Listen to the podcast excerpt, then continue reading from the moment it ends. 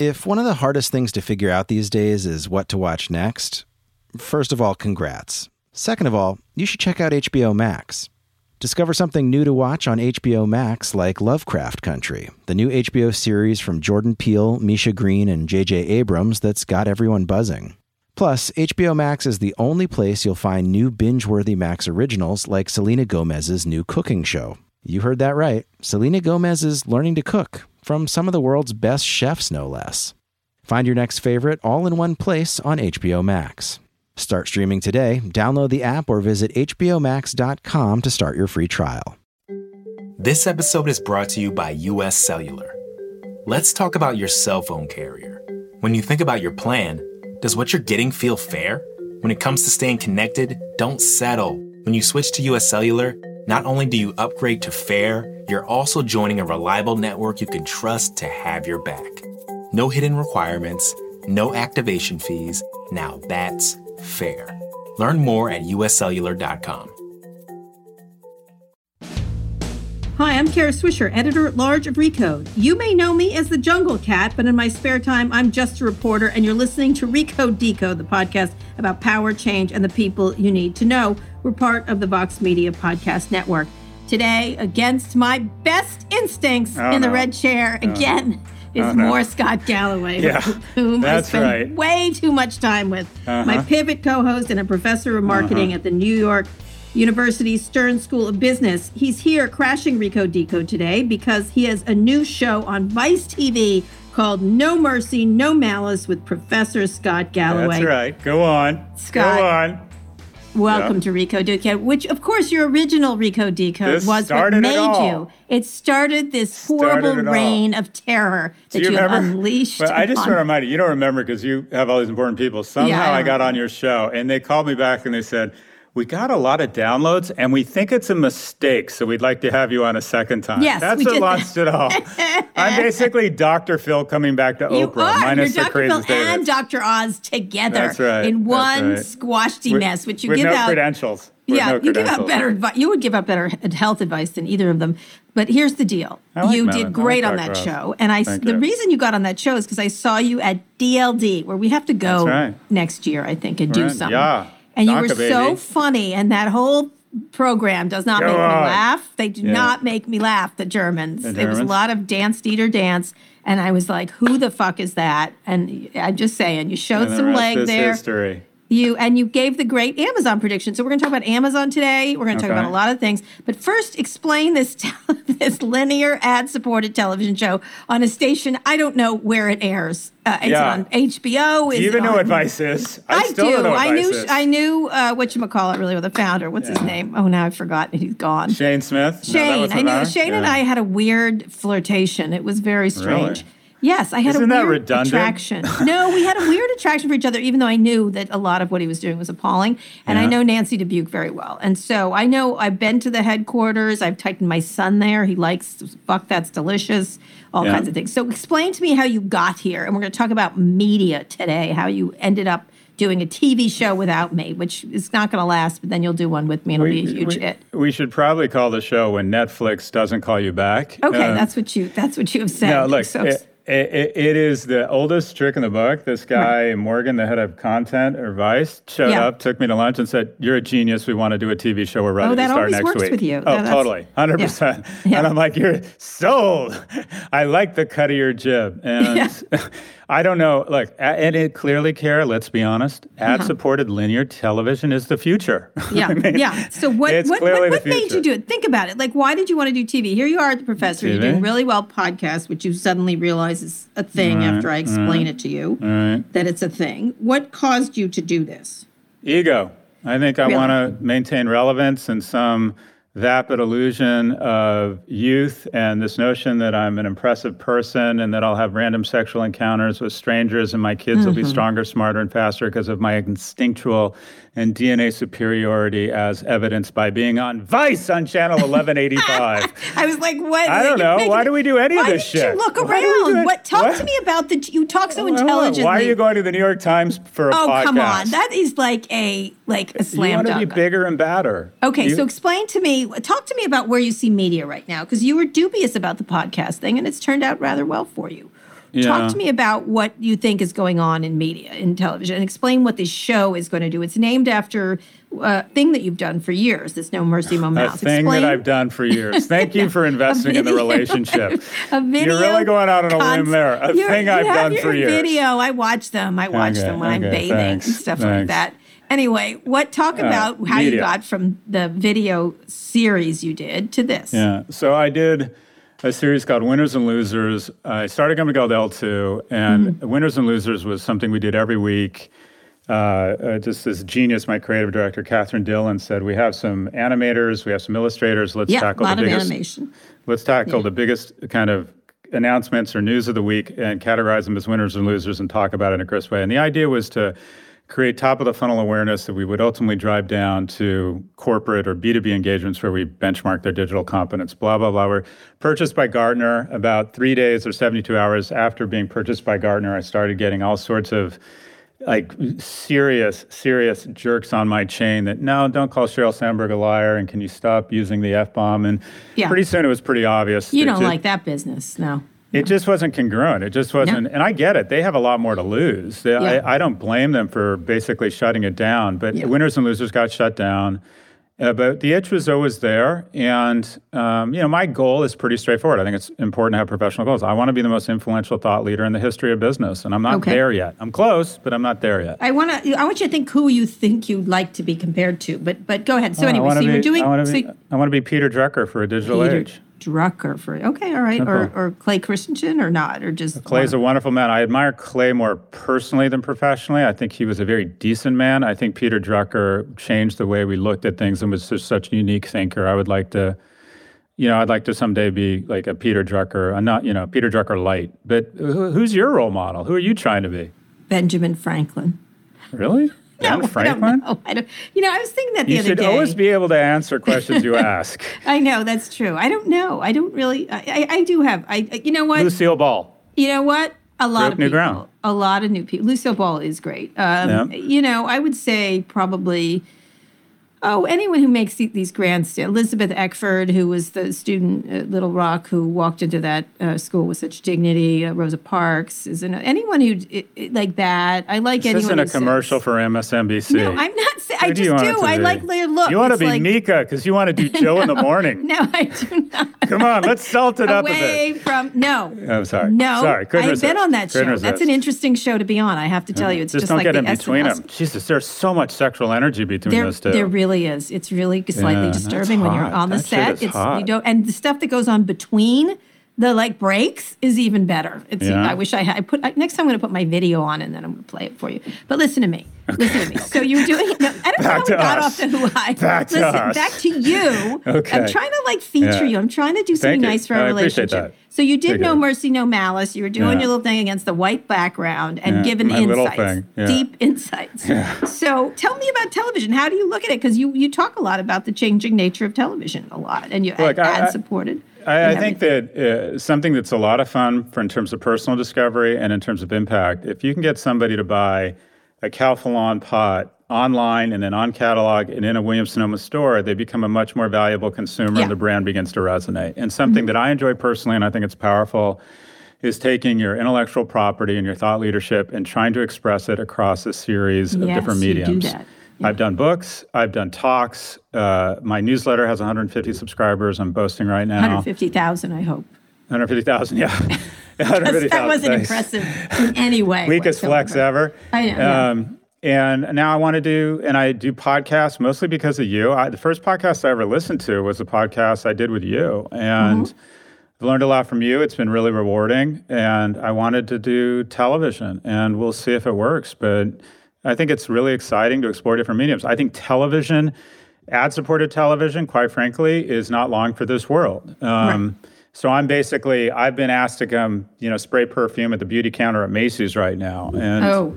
that's kind of what I'm doing. I don't think Neiman Marcus. That's the- There'll be a market for ad-supported TV. It's just it's it's going to die. It's not going to die as quickly as people is, but we're Blockbuster, or the Yellow Pages, whatever you want to call it. And I say we now that we're doing it. I would have rather have done non-ad-supported um, television, but these I like these people. They're nice. I like the Vice brand. Uh, I think TV is going to high-low, where you're going to have big budget, $250 million Game of Thrones, House of Cards like series, or you're going to have, because of COVID 19, a recognition that raw talent doesn't require as much infrastructure or live studio audiences and a higher ROI. If you can produce a weekly television show at 50 to 100 grand versus half a million to a million, which is Right. what sitcoms cost, there might be a marketplace for this kind of low. So it's like the beauty market. It's going to be Chanel or it's going to be Revlon at the bottom. And I think the stuff in the middle just gets absolutely cleared out. So you, you, you this shifted the way you were going to do this. You were talking Right. about this on the show. So you, originally, you that number you threw out. That's how much it costs to do an episode. Yeah.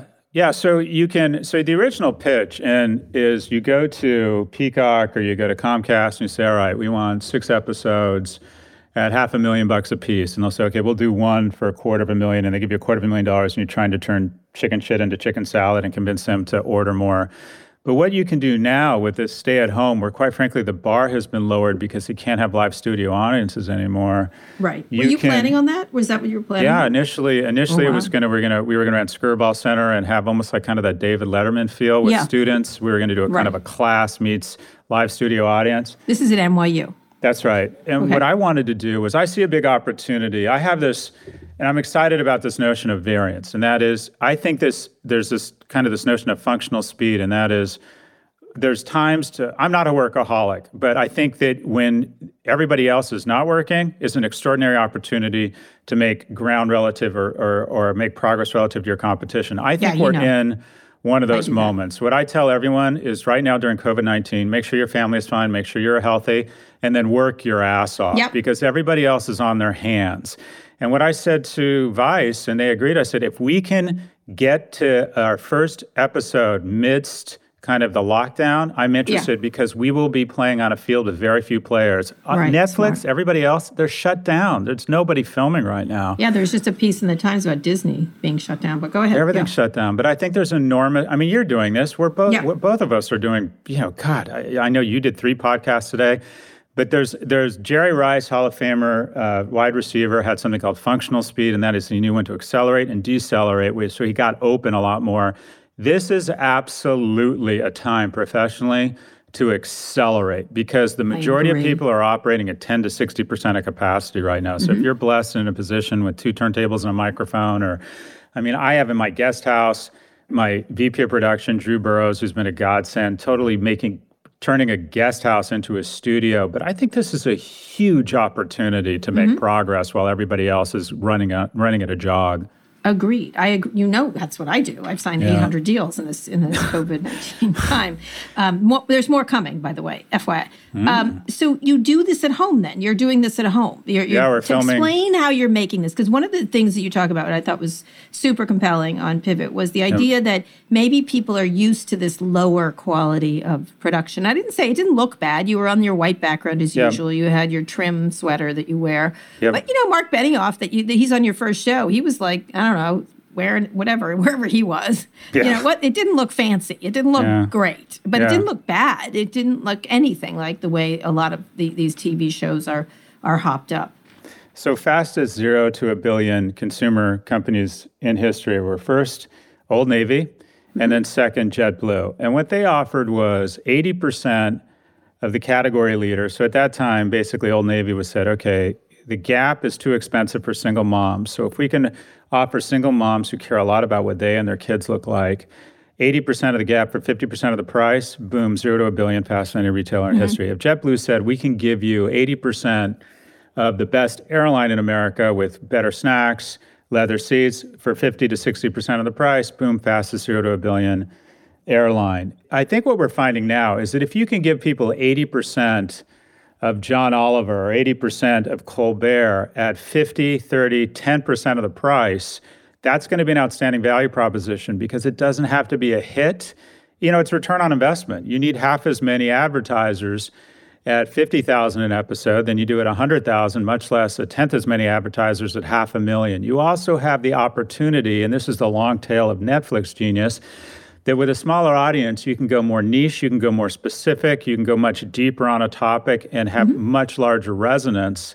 I mean, we have this issue at Pivot, right? We have a great audience of loyal fans. Do we want to get bigger? Because going bigger means going more mass, which ultimately Right. might reduce the kind of the verve and evangelism No, that our we really do have some crazy fans. It's they Back to us. No, but they do. No, but they do. It's interesting to think about. I hadn't thought of it that way because you don't need that many fans. You just need the right You need fans. super fans. Yeah, yeah. You need super fans. Which is So- really interesting around a podcast. Do you imagine you're going to create that relationship via TV, or is there a difference between them? You just want to be in all of them because you're promiscuous, because that's the way you really are. That's a great. well, I'm hanging up that condom I never used. But anyway, so look, the mediums. That's gross. This is.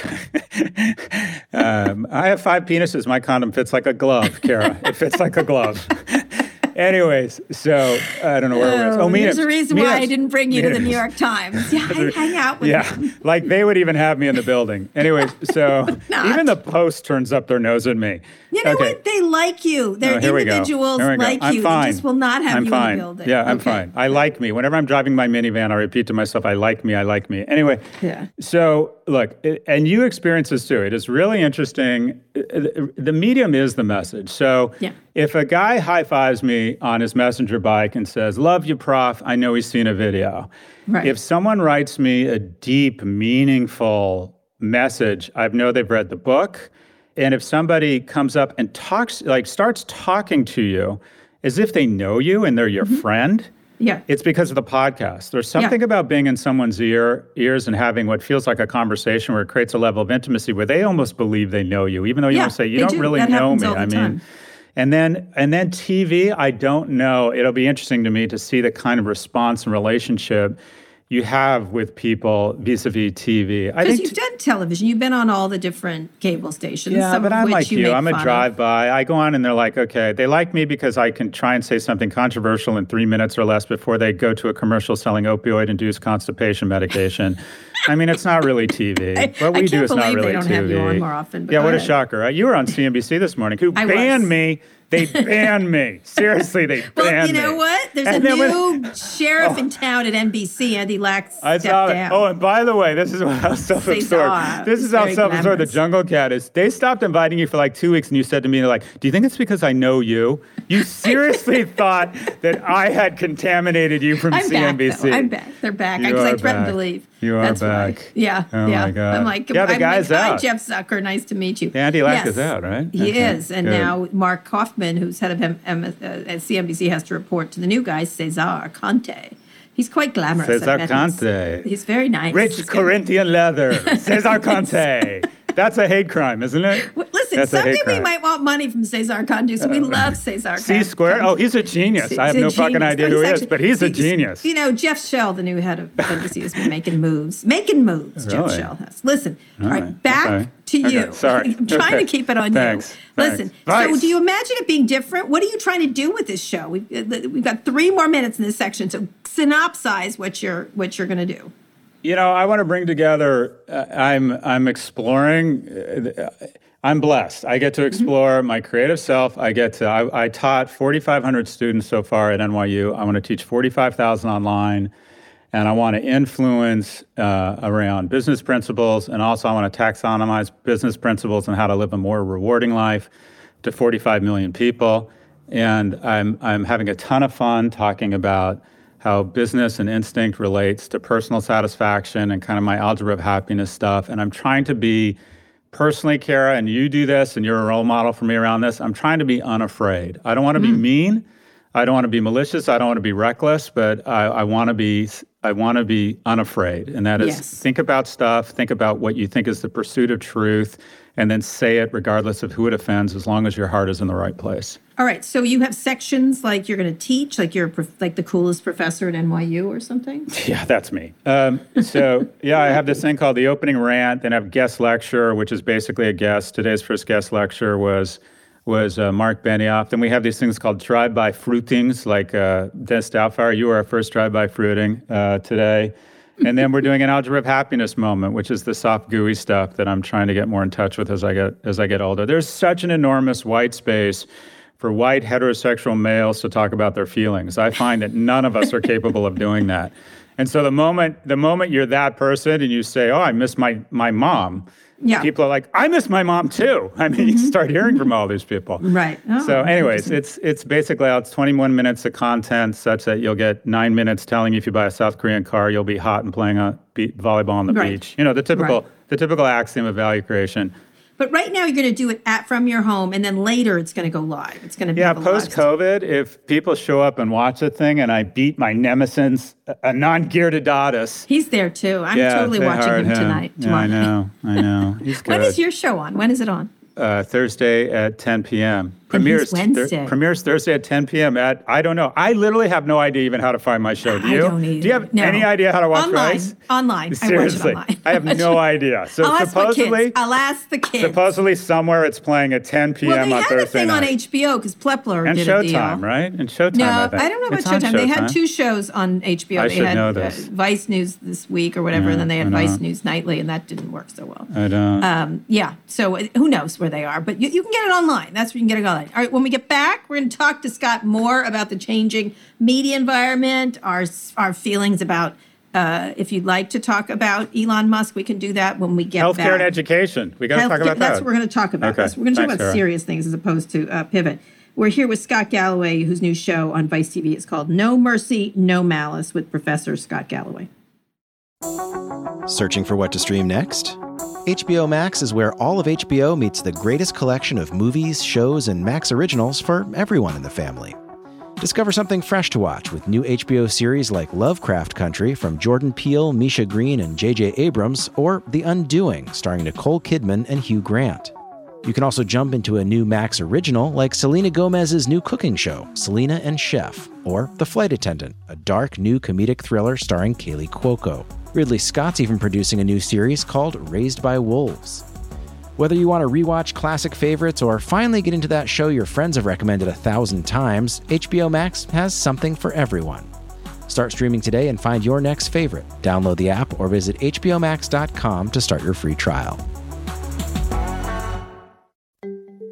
If you're an early adopter, you get that your devices and your connections need to be fast and help make your life better. But you might be forgetting one thing tech should be fair too. Fairness isn't a new idea, but it is to wireless. That's where US Cellular comes in. At US Cellular, people come first. And that means a fast, reliable connection with no hidden requirements and no activation fees. They'll even pay you back for unused data. When you upgrade to US Cellular, you upgrade to fair. Learn more at uscellular.com. We're here with Scott Galloway, whose new show on Vice TV is called No Mercy, No Malice with Professor Scott Galloway. Uh, I obviously spend a lot of time with him twice a week doing Pivot uh, for New York Magazine, which is our fancy new home. Yep. Uh, they seem to tolerate us better over there. They don't. They don't find you offensive, which is nice. I didn't know that we were owned by Vox. Did you know? I mean, we show up and there's some bearded millennial who's handsome and presses record. I have no idea the other party's involved. Do you? You hardly showed up. Let's just speak for you. I'm barely there. You're barely, there, barely but you do show up twice a week. It's really nice. So this show airs. Um, Yeah. Talk a little bit about other things. We talk about a lot of things on Pivot, and we tend to do the topical stories of the week. Yeah. What do you think we need to focus more on? I mean, health and education, obviously. These are two. We've been talking about COVID. We've been talking about. We've had a lot of great guests talking about Yeah. health. Um, I just did a really good. Uh, we had Gene Sperling on. His book Mm-hmm. is called Economic uh, Dignity, um, and it's about that. It's about the idea that tech workers, you Mm-hmm. know, are treated. So there's two classes of tech workers, or- and, 100%. and as Anna talked about, rich Corona, poor Corona. Mm-hmm. Um, talk a little bit about those issues. And, and Nikole Hannah Jones, who I just had on the podcast, just won a Pulitzer Prize for the 1619 project, but she had talked about this issue of essential workers really being sacrificial workers. So let's talk about these issues.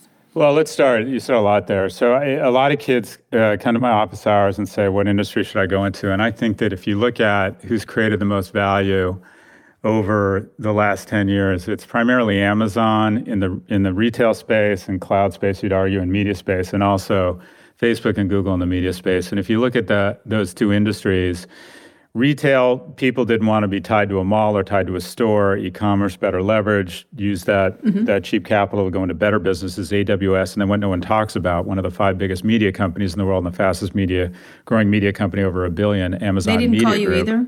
Just a question. Oh, yeah. That would be so good. Ama- you on Amazon, Prime Video? trashing yeah, Amazon. something tells me that's not going to happen. Anyways, break that ass up. But please invite me to your to your uh, to be on Oh, Amazon that Prime would be Video. Anyways, pleasant.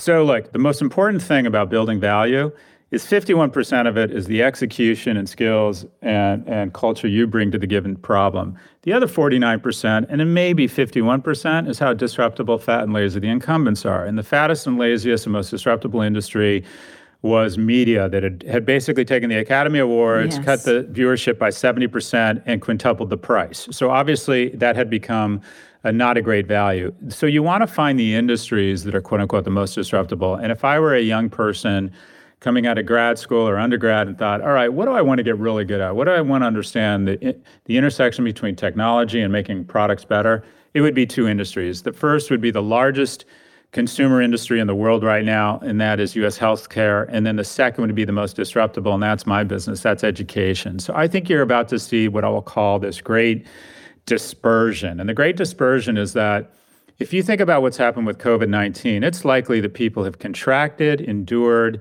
and then resolved their experience with COVID 19, about 95 to 99% of them without having ever entered a doctor's office or a hospital. Yeah. Yeah. So, remote health, the delivery of remote health via telehealth, uh, recurring revenue, diagnostic testing. It might be COVID 19 tests from Amazon within 48 minutes, which they are clearly setting up. And they'll be, in my opinion, the fastest growing healthcare company in the world by 2025. Or whether it's figuring out your son is considering going back to the university. But we've seen now is that we're having a great dispersion in education and certification might not be delivered through a traditional constraint of a college campus, which has all kinds of ramifications. Mm-hmm. But if I were to identify two industries where I would want to either invest as a venture capitalist or invest my own finite human capital, it would be the intersection of technology and product development around what I believe are the two most disruptible industries in the world right now, and that's US healthcare and education.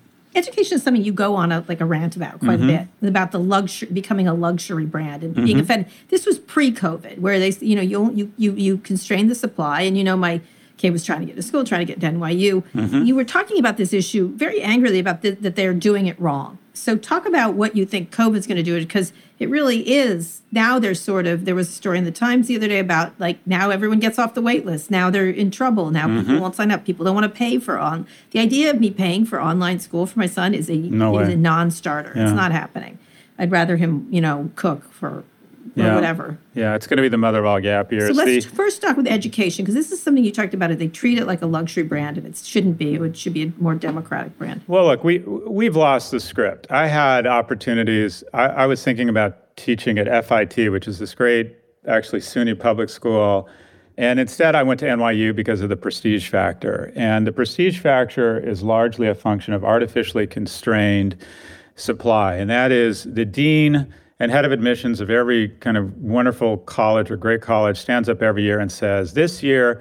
we didn't reject 85% of our applicants, we rejected 83%. And when you think about that, that's tantamount to the head of a housing a homeless shelter bragging that they turned away 9 in 10 people last night. We are mm-hmm. we are not luxury goods, we're supposed to be public servants. And when Stanford's applications triple over 30 years but they don't increase their freshman seats, they're no longer a public service, they're no longer a public good, they're a luxury brand and their endowments should be taxed as such. I think that mm-hmm. as academics we have starched out all the surplus social good by raising prices so fast that we continue to prey on the hopes and dreams of middle class American families and have starched out all the excess margins such that we could maintain the incompetence and reduced accountability known as academics and professors vis a vis tenure that translates to debt on young people, that results in household formation later, more risk aversion around right, starting so businesses. What would Provost Galloway do?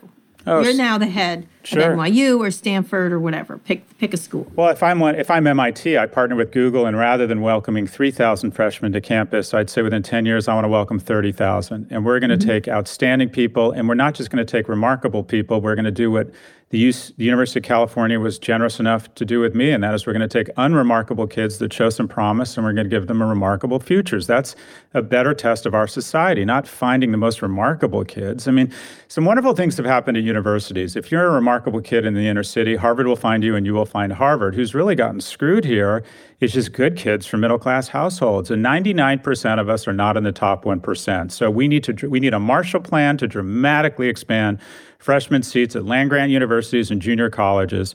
We need to start taxing endowments that don't reinvest in expanding their freshman seats faster than inflation. We need to abolish tenure. You can't legislate that. You need to do that for a class trader. And says, why is that? Explain that to the people who do not live in academia like you do. Because uh, I work with what I believe is one of the best faculties in the world, and a third of them should be put on an ice floe. They're making $300,000 a year to show up to faculty meetings and disagree with everything. Everybody else has to work for a living. Everybody else is held accountable. There's no reason that it's this bullshit notion of tenure that it's Galileo that we need to be protected. No, it's not. No one in the accounting department at Stern is saying anything that controversial. They do mm-hmm. not. They they should be subject to the same supply and demand economics that the rest of America is forced to submit to, and that lack of accountability and no so one's you can't bring in fresh there. new minds, is what you're saying, whether, whatever age they are. We can't, can't fire them. We can't get rid of them. We can't reduce their salary. We can't hold them accountable. We can't ask them to teach more. So we invent we invent courses on ethics and leadership, which is Latin for a bullshit class that mm-hmm. no one's held accountable for, that we can't measure the outcomes on. And no one has connected the dots, or I think people are starting to connect the dots, that this incompetence through tenure results in debt on young people that is now greater than credit card debt and is an yes. absolute moral burden. So there's a variety of things that need to happen. So you can lower the cost of college by having more people. Oh, 100%. We should, this is what's going to happen. COVID 19, if you no longer have geography as a means yeah. of creating these duopolies in every city, Stanford, Cal, USC, UCLA, and then a cartel where the 85% that don't get into UCLA or UC, or USC go to Loyola or wherever or Pepperdine and say, pay the exact same tuition, that is a cartel that preys on the middle class. And you have people who believe that the key to a better future is middle class. Okay, unfortunately, Johnny isn't a rock star. He's just good at what he does. He got into Pepperdine, so we're going to mortgage the house and spend a quarter of a million dollars to send him to a second tier school. Yeah, I don't know why. That is absolutely morally bankrupt. And this is what's going to happen. If we can disperse the value, it's no longer tied to a campus, you could massively increase enrollment, which is what the best schools will want to do because they'll be forced to lower their prices, but they won't want to give up their cushy jobs. So, in order to get the same gross margin dollars, they'll dramatically expand enrollments. And it is going to kick the living shit out of the tier two universities. MIT, who, Stanford, Hopkins are going to be fine. Why aren't they doing it? They aren't doing none of them. I see you're moving and you're Scott Galloway. Oh, it's already happening. It's already happening because they're doing the MOOCs and everything else. Yeah, but you're already seeing company. You're already seeing students saying, "I'm not going back this to year, Drexel. Yes. I'm not yeah. going." They're going to have to lower their costs. It's going to happen across the board, and it's going to finally the disruption that we have been uh, due for is about to happen you're going to see, I think you're going to see 10 to 20% of kids who are supposed to enroll in the fall just not enroll. Yeah, that's what they were saying. So, yeah. how do you replace those revenues? You expand your enrollments, which will create mm-hmm. huge pressure on the second tier schools when 20 or 30% more kids, as they should, get into great schools instead of just good or average so schools. Is there any uh, value to the actual being there? I do think there oh, is some. There, there, the actual physically visiting, if they could visit part of it, that there is part of that freshman year. Although the concept of paying to go drinking is just not high on my list. Yeah, but, but there is the socialization. It's yeah. more than that. There's the socialization, the networking, the the etc. I mean, I think of it like I, I, was too immature to get to UCLA. I was I was at UCLA at 17, and a lot of kids now are quite frankly being dumped at universities. a combination of helicopter parenting and social media has created a lot of kids that just aren't, especially boys who at 18 are still boys who are just not emotionally prepared for college. And a lot of school administrators have unwittingly become mental health counselors instead of educators.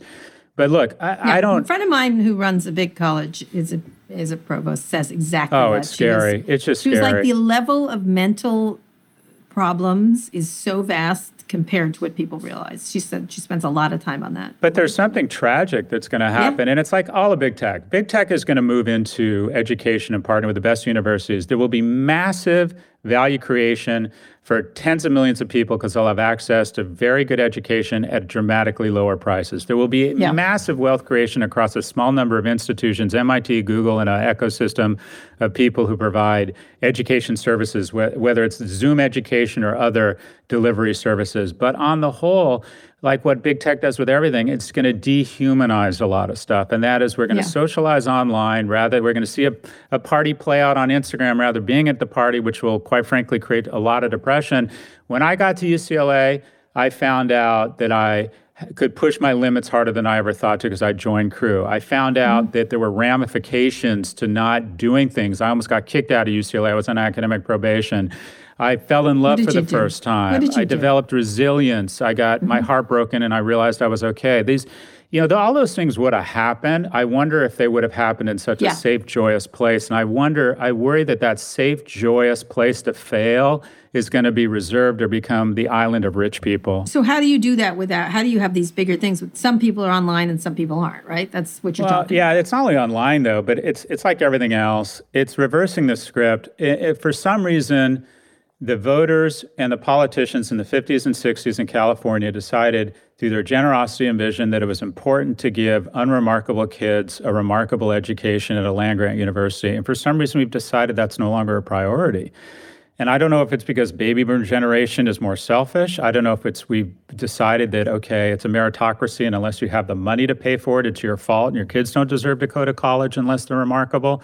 But it definitely seems as if we have deprioritized this incredible ability through public universities, whether it's the University of mm-hmm. Texas mm-hmm. or Michigan or the University of California, to take unremarkable kids and give them a remarkable future. Well, what is interesting is the tech, the tech people that talk about that you don't need it. That's what's really interesting. Just because Mark Zuckerberg didn't finish Harvard, but it, it's no, sort of so like, terrible. That's so dangerous. I really, I don't like to. I mean, I just am fascinated by it. Most of them went to Stanford, went to graduate school, went to Harvard Business School, and they're saying that. And I'm always you, like, you don't need it. Yeah, I'm going to go get my graduate degree at Harvard, but yeah. your son should not go. I always tell people, people come up to me, a lot of parents go up to me at conferences and say, my sons didn't get into a, a good school. I was thinking about driving out, and like, maybe he's Mark Zuckerberg. I'm like, assume your kid is not Mark Zuckerberg. College college is a really good plan B. Let's assume. But we shouldn't be charging families a quarter of a million dollars to go to mediocre schools. We should be creating spaces at great schools. There's a lot of great schools. We are great at this. America makes the best weapons, the best software, the best media,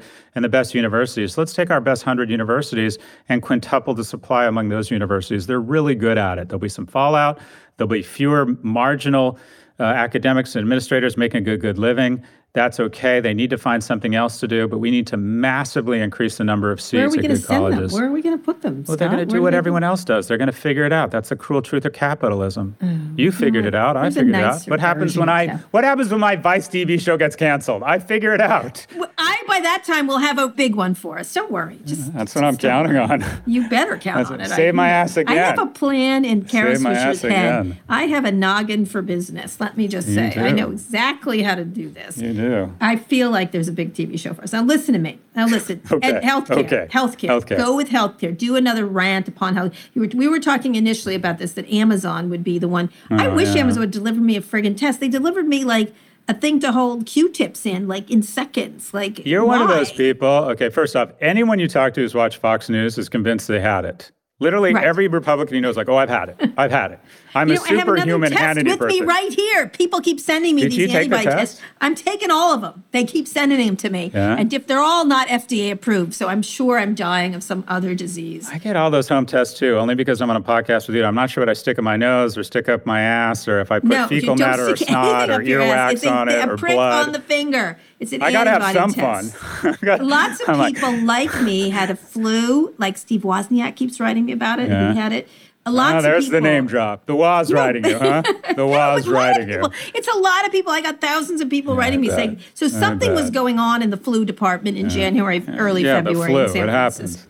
No, I never get the flu. It was not the flu. I'm mm. telling you, I get. I've gotten the flu. This was something weird.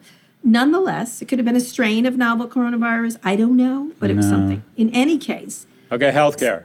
Healthcare. healthcare. Everybody's focused on the costs. I mean, 45% of the revenues go to profits and administration. So obviously there's an enormous opportunity. But what I think we're I think we're focused on the wrong costs, and that is a mother of a child struggling with diabetes spends between 8 and 12 weeks of her year full time focusing on managing that child's diabetes.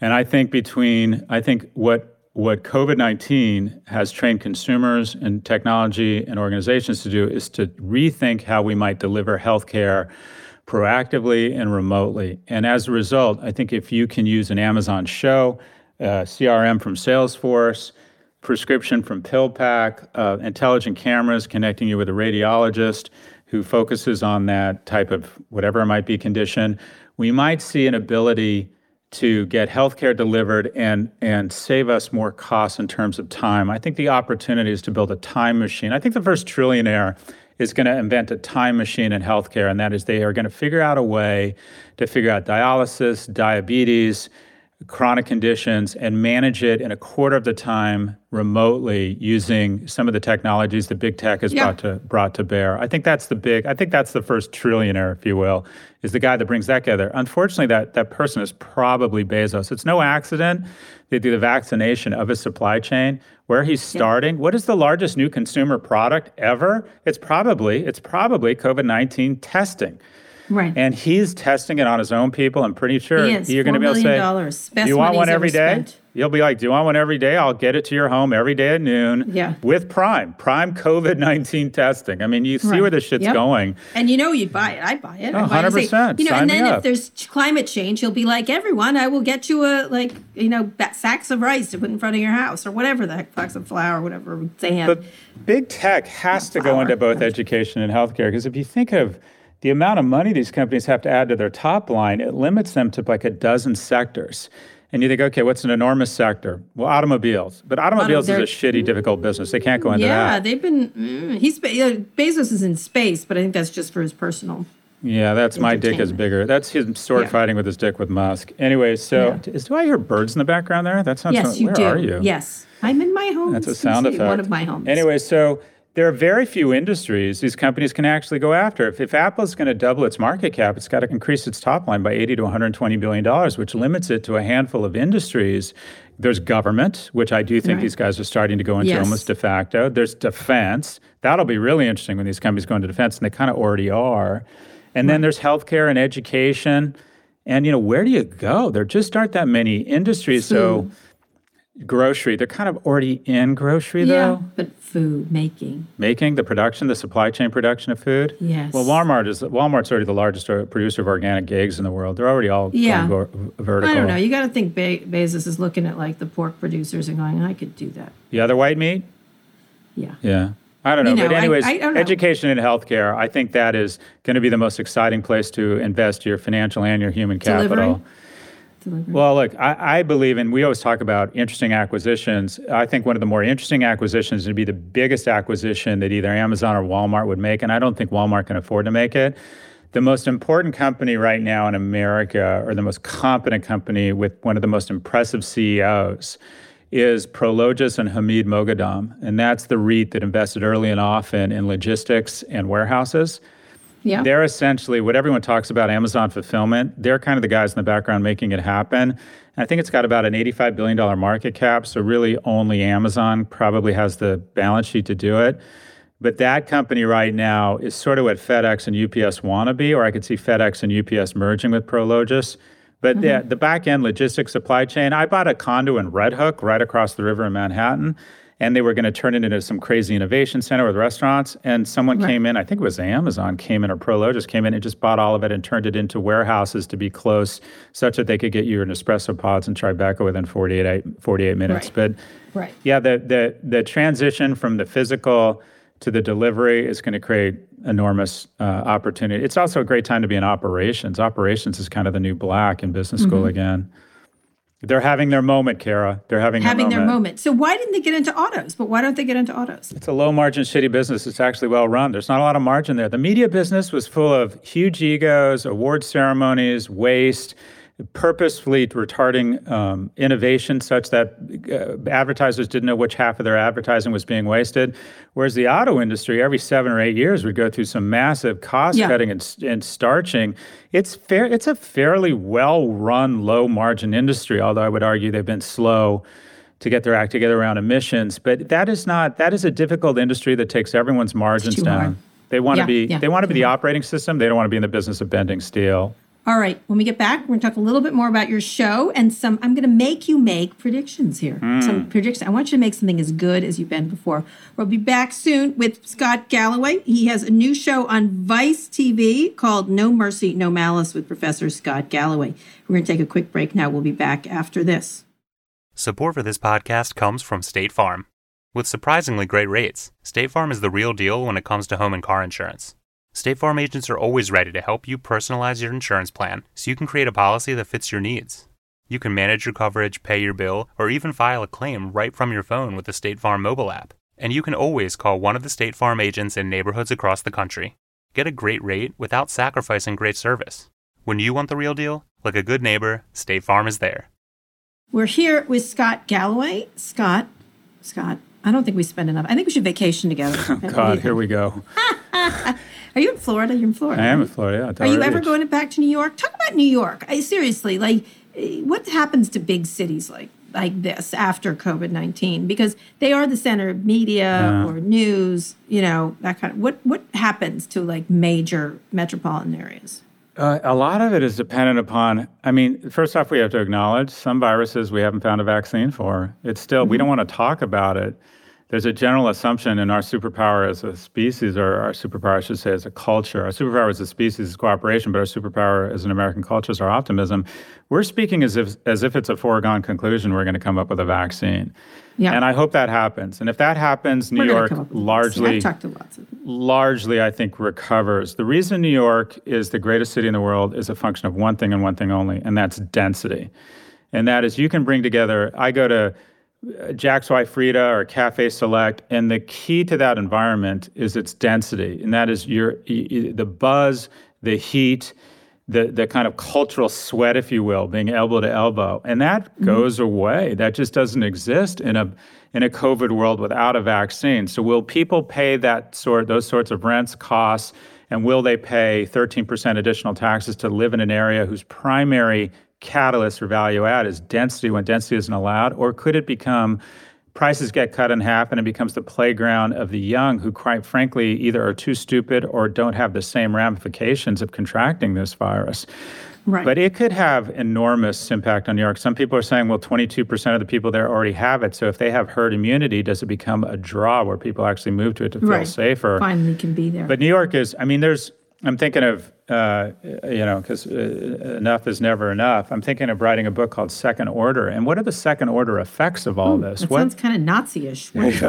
Tomorrow belongs to me, Kara. well, second Order? I feel like yeah. it's like a Nazi book yeah. about the next no. Nazis. Yeah. All right, what's it about? Um, no, all these second order effects. You can literally go through. All right, what happens to the restaurant industry? What happens? I mean, all right, well, just, let's go Let's go through the second order then. No, I, though I'm not it makes ready. me uncomfortable. I haven't, uh, I haven't thought about all it. All right, but I want you to go through predictions of industry. First, we Let's find 14 year olds and we give them all brown shirts. No, listen to me. So listen inappropriate. I'm, not, I'm going to stop you. So right inappropriate. I'm Jewish. For, I can make Nazi career. jokes. I'm no, Jewish. you cannot. I'm as not? Mark Zuckerberg found out in his yeah, interview yeah, with me, as yeah, you recall, yeah. he cannot make Nazi no, remarks. No. He couldn't do Mother's it. maiden name is Levine. Jew cred. Listen. Jew cred. Listen. Listen. No, it's not going to. Okay. It's not going to protect okay, sorry. you. Go ahead. Listen to me going through the implications. Mm-hmm. Big megacities. This was a trend. Big right. megacities. Right. Still a trend? Uh, no, no, because because it's been it's been at least arrested. Paul Romer, Nobel Prize winner and a colleague at NYU Stern, has been talking a long time about how powerful the notion of a city was, and people take it as a foregone conclusion right now. But there was a, a there was a couple decades of dispersion from cities, and now two thirds of all economic growth was supposed to take place in 20 megacities, mm-hmm. and everyone was moving there. And companies, including Mastercard and Google, were no longer saying we're going to have corporate campuses in the middle of Purchase. We're going to have them in in the city because that's where young right. people want to be. Now, has right. that been put on pause, or has that been arrested, or has that been reversed? I mean, I don't know about you. I, I mean, uh, I'll ask this question to you. How has your mentally, your relationship and your future around distance and work? I'm rethinking the way I approach work. I used to commute I, to New York. I'm not sure I'm ever going to do that again. I'm not sure I'm going to start going back to New York once a week. I have done this for years. I'm doing the same thing I've done. This yeah. is I've been the I'm the original social distancer. I have worked at home. Mm-hmm. I have stayed. I've done most of the things offline. I go in the office when I need to.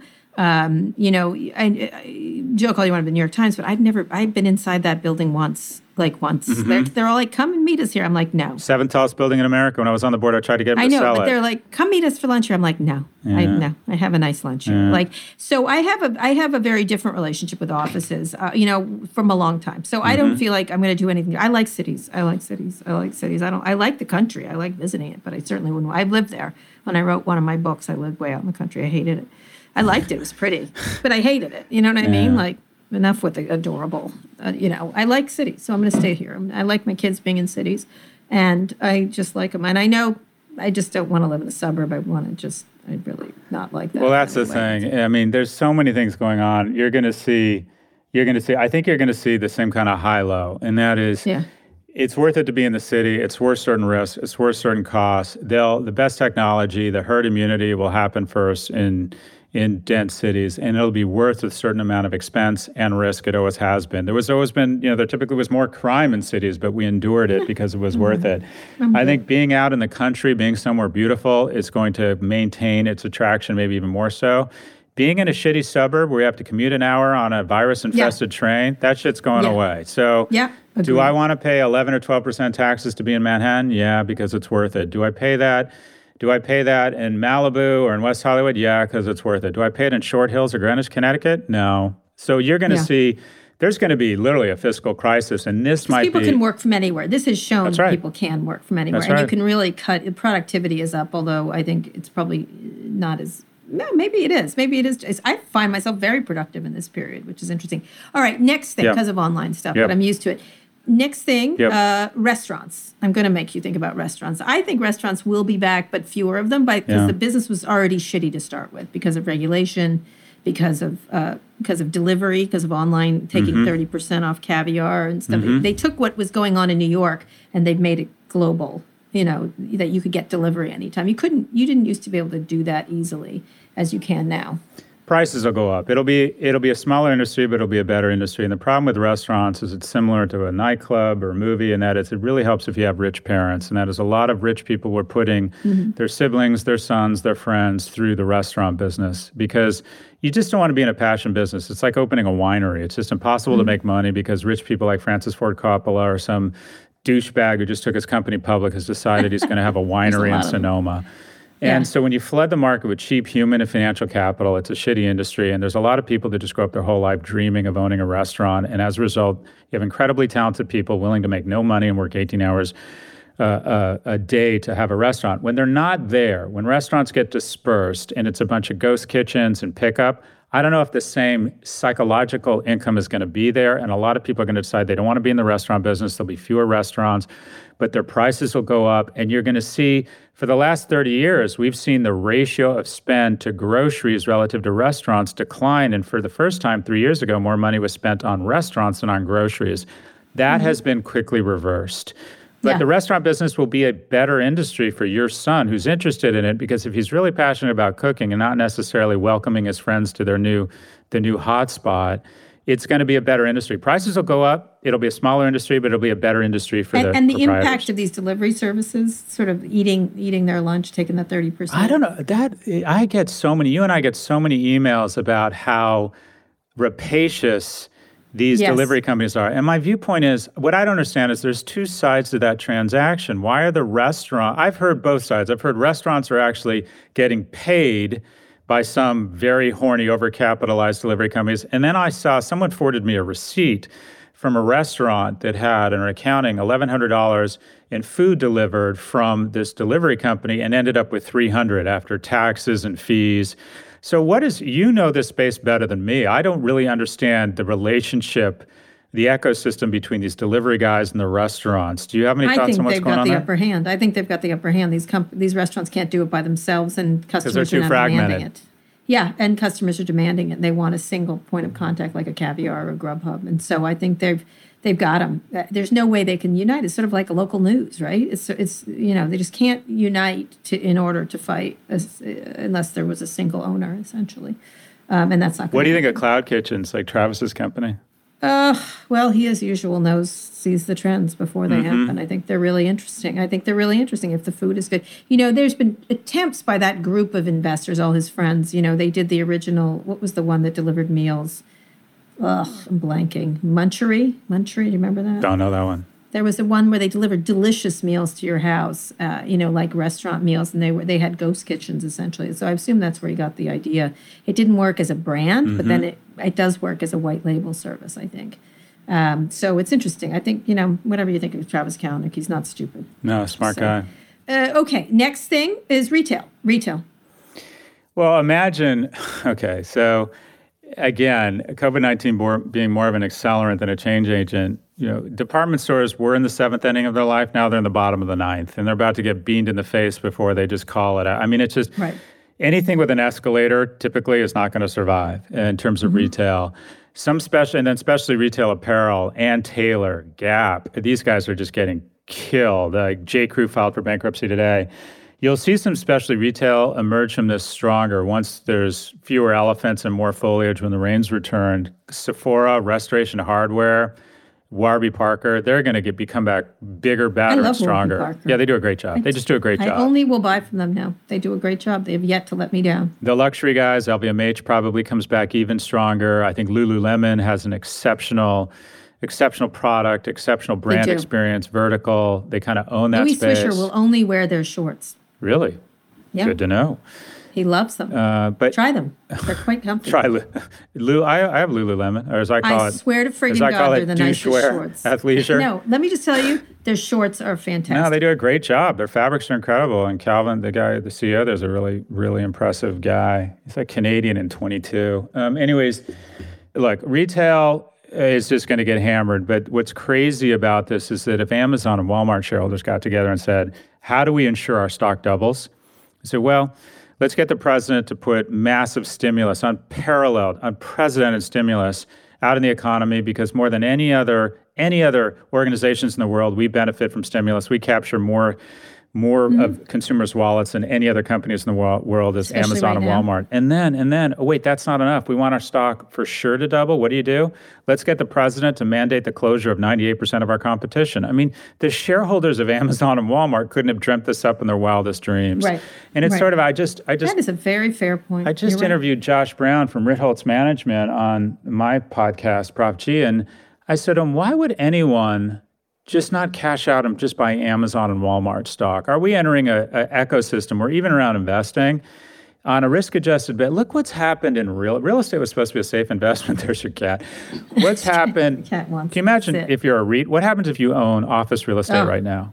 Wow. What if you own What if you own hotels? No bueno, I Donald Trump. mm-hmm. There's all of a sudden real estate, which was supposed to be this bulletproof investment, commercial real estate, low cap rates people are wondering if anyone's even go there, and it's so bad. I have, I'll go back to hotels. I love a hotel. Let me just say that is not a, a thing I will stop doing. Oh, we're still going to travel, but does it come back to sixty or eighty? No, no, no, not at all. Actually, I was t- speaking of NBC. I was talking to someone there, and they're like, "We had this thing. We would show up, pay all this money at a hotel." Go travel, the black cars, everything. Right. We're not going to do that now. We managed it in ten minutes on the phone. Like it was, it was really fascinating. It was, you know, I think that this is this is someone who loves that kind of thing and is sort of like. I love hotels. Point? It's kind of a hobby. I absolutely love right, it. But he was like, "What? I'm I'm wasting the money of the corporation. I could pay myself more. Yeah. You know, why am I paying for hotels with everybody? I think he was looking at his costs suddenly and was like, "Oh, guess what? We don't need that." But you're right. Hotels, c- commercial real estate. What else? Well, you we were at, we were talking about retail, so it's not anything unusual. The strong get stronger the strong get stronger. I think that the the ones that are probably undervalued is everyone has looped all malls into one basket. And mm-hmm. if you're a suburban mall, what you've done is you've added value through this alchemy of a food court and a Nordstrom's and you know a Chick-fil-A. And I think that that alchemy is being torn apart and those malls go away. But if you're a Simon or a Brookfield and you have malls in the nicest uh, areas in the nation, I think basically what you have there is incredible real estate. And I don't think, I think different things might be built on top of that real estate, but I think those companies reinvent themselves and they're probably pretty good buys right now because everyone groups all malls into one category. And what um, think of a mall not as a mall, but as yep, real estate. Agreed. And how valuable is the underlying ground? Yeah, there's some very interesting. But like, re- really, this is the bottom line. We've been talking about for ten years. America has, I think, 24 square feet of retail space per capita and Germany has like eight and the UK has three. I mean, we've just, mm-hmm. and we're about to get normalized. There's going to be a regression of the yeah. mean here. And it's just yep. COVID 19 is, is just the catalyst to, to, you know, if you will, to All right. start that. I'm going to finish up. You yep. get your choice. You get ladies' choice. Mm. We're going to finish up on life post Trump or life post Trump or Facebook. Mm, which one do you want? Life post Trump or well, Facebook? What if he win, if he wins, if he loses? Your prediction? Oh, look, I, I, I'm I'm banking on the fact that he's going to lose, and you know, Kara, uh, this guy for me, uh, like for a lot of us, it's personal. We always get, I, I, don't know about you, I get a ton of emails saying, uh, love your show, please stop talking politics, stopping, you know, talk Too business. Bad. But I feel like this guy is uh, the president, literally stands for everything I am, I, you know, stands against everything I am. I'm the son of a single mo- immigrant mother. We used family planning, so we weren't in poverty. We were on unemployment. My mom could have very been easily n- not allowed into this country it, there's a lack of what I would call an appreciation for science and academia, which is the way I've been able to make my living. I call that uh, loosely. I think there's a total lack of appreciation for the comity of man. I think there is absolutely no cooperation, which is our superpower. So I'm all in. I'm going to take some time off and I'm going to I don't believe the world is what it, what it is. I think there's real opportunity here and I think the best thing we could do for the brand America right now is for Biden to take brand America is for for for a to make sure the apex of the recovery is is much shallower, or the apex of the relapse is much shallower than it could be, because our brand has taken a huge hit here, and to ensure that uh, Biden wins 40 or 50 states. I think this needs to be.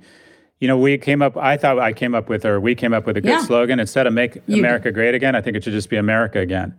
And I'm mm-hmm. ready to go back. I, I think, uh, and people say, well, go back, that sounds regressive. I think this is, there's nothing wrong with America that can't be fixed with what's right with America. We just need to bring mm-hmm. back what's right with America. All right, that's a good one. And then finish up. You have one minute on Zuckerberg. He's okay. sort of somewhat irrelevant. There, I think there's going to be some announcements coming up around uh, their their uh, Sound, content. Sounds like you know something. Uh, hush, hush, hush. Are you going on um, their content board? Oh, don't sell no, out like are that. Are you kidding? For God's sakes, are you don't crazy? do it. They don't would do it. never invite me ever. Speaking of million. Order 99, I, there's going to be some journalists on it, but not Kara Swisher. All right, yeah. they never. Not even. I'm the my. I'm waiting for the invite in the mail. What Campbell uh, Brown? You're using yeah. Actually, I've heard she's no. a very nice lady and smart. Okay, backpedaling. Sure whatever it doesn't matter. So so talk about their impact going forward post coronavirus you know you've been really super hard on them. Well, i look, like when you are and i think you're fair but look do I, I, don't uh, look at the board. Uh, the whole point of a li- liberal democracy is we we decide that our slow thinking is worthwhile and so we put in place institutions to slow us down. We don't have a board of fiduciaries at Tesla has now committed blatant market manipulation twice, and that's bad. What's worse is having an organization that gets to decide the algorithms to influence the content and propaganda of half the world's population. That's incredibly dangerous. It does. They don't even have to be bad people. You just power corrupts, and when you give that sort of power to people, it ends in really bad places. And I think the CEO there has demonstrated what I'll call sociopathic tendencies. I think that he has very effectively deployed the gender, the personal loss, and the likability of his number two to create what is the most dangerous organization in the world. And I don't think the people. Still. Facebook. Yeah. Oh, well, look. I mean, they don't have their they don't have their finger on the button, but they can they can help people figure out who they should elect to put the finger on the button, and then not take any responsibility for it. Mm-hmm. So, I, look, I think that when you see an organization slowly but surely purging the board of anybody reasonable, of anyone thoughtful, and just putting their cronies on it, when you have an organization that is bigger and more successful than any re- religion, any economic construct, any nation. There are now 3 billion people who touch Facebook almost every day.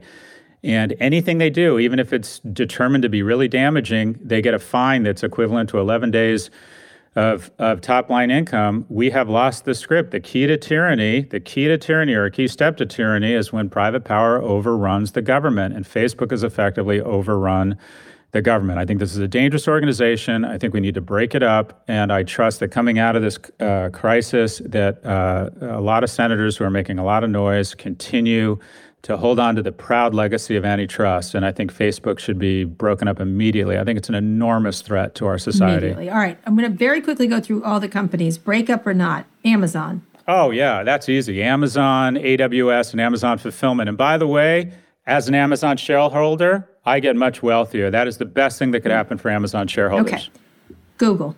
Yeah, Google, Google, YouTube, and their cloud company, three companies, boom. And then we stop coordinating around their search, and they stop radicalizing young men on YouTube because there's two of them, and one of them raises their hand and says, "Hey, P&G, invest with us. We're not radicalizing young men." Competition's the answer there.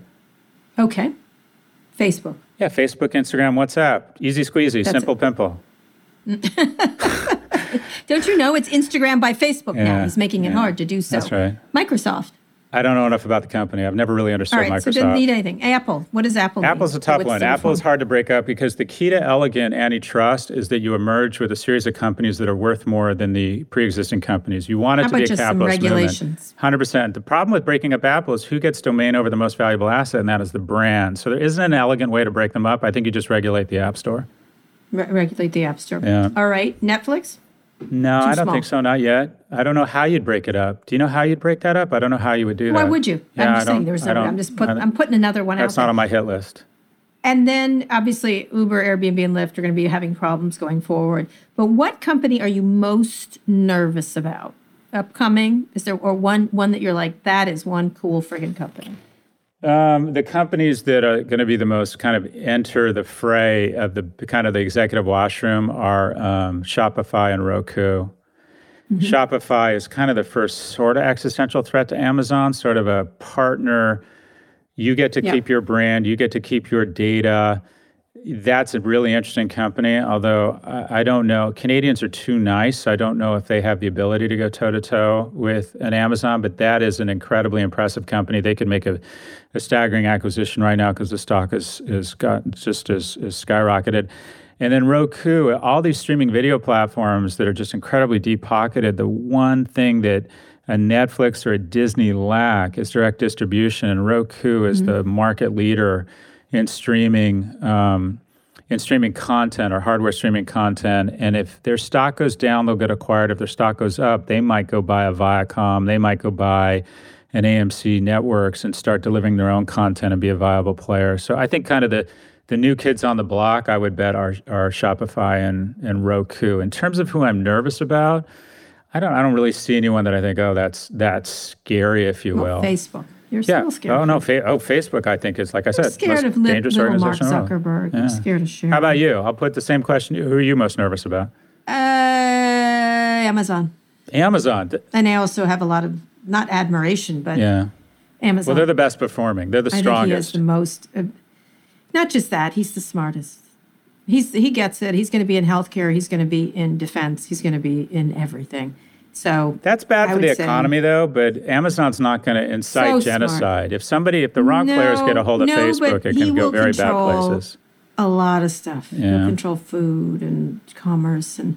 I know they always say at Amazon we only control eight percent of the market, whatever. They're two percent of retail. They always use those bigger numbers, Yeah. but in terms of they combine Midas-like money with Great incredible execution. technical Yeah, expertise, it. with amazing execution, with just a super innovative person at the helm, and a group of people that are Agreed. really so so smart. Agreed. And and and, as Tim Bray said today in his essay, he left Amazon toxic. Ultimately, Yeah, that was a. So really I- damning article. was- that was. yeah, that was rough. I think he really articulated the other side of the coin, but you can still admire, not admire it. That's not the right word. You could still go, ah, God, they're good, right? So what's what's a sports team nobody likes that's really good? Give me The one. Patriots. Okay, them. The Patriots. That's who they are. All right, them. Yeah. yeah. them. The deflators. They- Yeah. except they don't cheat at Amazon. They don't need to. Well, they do. They might be cheating. So anyway, uh, that's who I, I. Facebook. I think will go away. I think it'll go away. Hmm. I do. I'm not. The, I'm not. I think. Nah. You're not worried. No, I think The jungle no, cat is not worried. They're not innovative. The lion not sleeps innovative. tonight.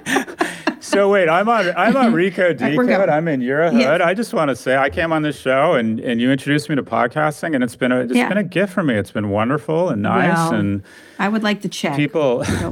Oh, oh my God! Your checks have been getting bigger because of the dog. Let's be honest. Anyways, but no, this has been a gift for me, so thank you very much. Good. I really Good. All right. it. Well, I think everybody should watch Scott's show uh, and not Anand. Uh, That's right. No mercy, no malice. Although Anand has such good hair, He does it's have hard not hair. to stare at it. Nice hair. He did it. We had him on today. His hair was perfect. he's only in the thir- pandemic. He's only 38. I hate that guy. I His hair was hate him. perfect in the pandemic. Who has perfect hair in the pandemic but Anand Giridharadas? Yeah. Anyway, No mercy. Your hair, your hair is just fine. Thanks for that. No mercy. Just, just you just rub it on. By the way, you should put a little makeup on the top. of We're changing the second. The second season is going to be called No Mercy, No Malice. Okay, a little malice. Little, Little malice. malice. No mercy, all malice. I think malice. that's what I would call it. Ah, Um, all no malice. mercy, no malice. All with malice. Professor Scott Galloway. It's on Vice TV That's on. Thursdays at ten. If you can find Vice That's TV, you should watch it. If That's not, watch it online.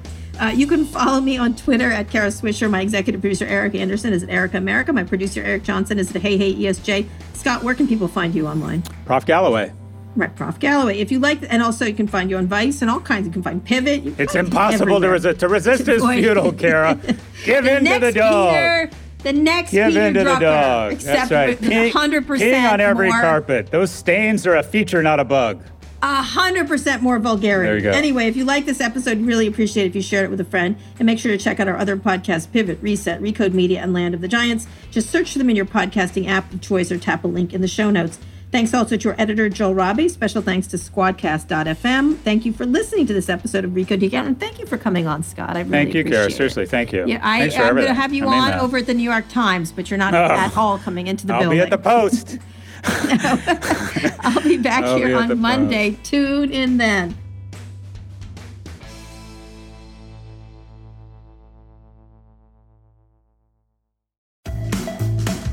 HBO Max brings all of HBO to your fingertips, plus an epic list of new Max originals. Whether you're into animation, classic movies, or binge worthy series, HBO Max's suggested collections are curated by real humans, not robots, so you find the right thing to watch every time. With thousands of options for you and the family to choose from, it's the streaming platform of your dreams. HBO Max, where HBO meets so much more. Start streaming now at HBO HBOMax.com.